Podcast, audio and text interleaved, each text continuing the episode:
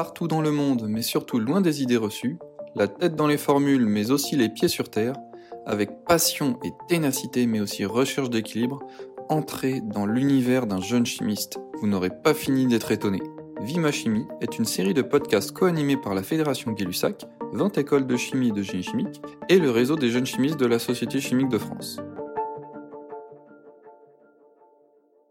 Dans ce premier numéro, nous sommes heureux de rencontrer Laure Fillot, maître de conférence à Sorbonne Université. Pourrais-tu te présenter en quelques mots? Je suis maître de conférence à Sorbonne Université. J'ai bientôt 38 ans. J'ai une petite fille qui a 7 ans. J'ai fait des études de chimie en spécialité surface à Paris Diderot, donc anciennement Paris 7 et nouvellement Université de Paris. J'ai eu mon master en 2009, un master euh, spécialisé surface. Ensuite, euh, j'ai fait un doctorat, donc toujours dans la même université, dans un laboratoire qui s'appelle Lithodis. Là, j'ai fait de la synthèse organique, de l'électrochimie et de l'électronique moléculaire pendant trois ans. J'ai ensuite obtenu mon doctorat en 2012. Puis je suis partie dans ce qu'on appelle un post-doctorat, donc c'est un CDD après le doctorat. Euh, là, j'ai été au commissariat à l'énergie atomique. J'ai fait essentiellement de l'électronique moléculaire. Et pour faire ça, je refaisais un peu de synthèse et d'électrochimie pendant deux ans. J'ai eu ma fille pendant ce post-doctorat. Ensuite, euh, je suis allée dans une équipe qui travaillait plutôt sur les biocapteurs assistés par des transistors à effet de. Ça, j'ai fait ça pendant un an.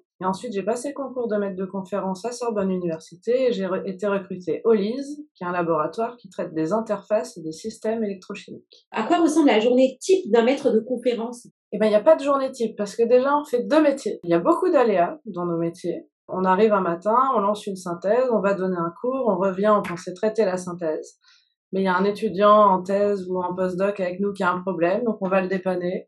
Puis on recourt en cours, puis il y a des fois on a 100% de cours, des fois 50-50, donc il n'y a pas de journée type et c'est ça qui est incroyable en fait.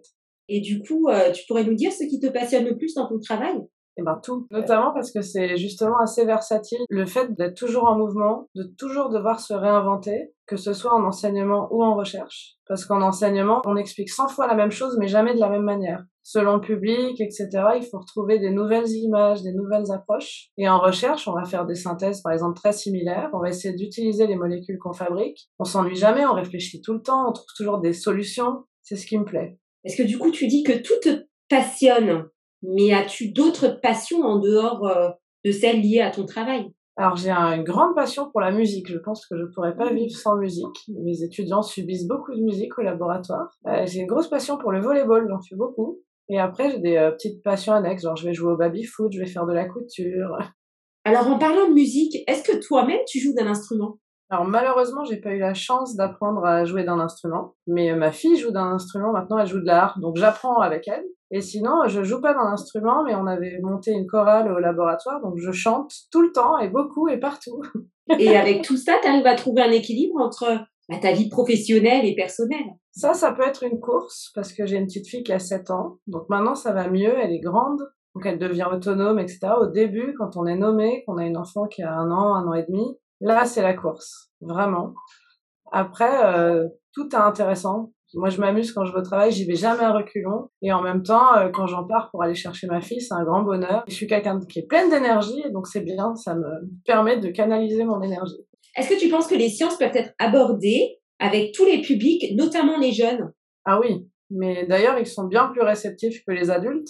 Donc euh, nous, on, participe à la fête de la science au laboratoire et on reçoit des enfants qui ont jusqu'à 5 ans. C'est un parcours qui dure une heure où on explique toute l'oxydoréduction, on est habillé en super-héros, euh, on image beaucoup ce qu'on fait, c'est que des, des, expériences très visuelles. Mais les enfants, dès la deuxième table, répondent aux questions bien mieux que certains adultes qui ont même étudié ça, donc c'est surprenant. Et je fais aussi avec ma fille beaucoup d'expériences à la maison. Elle a son petit cahier de labo, on dessine ce qu'on fait et elle s'éclate.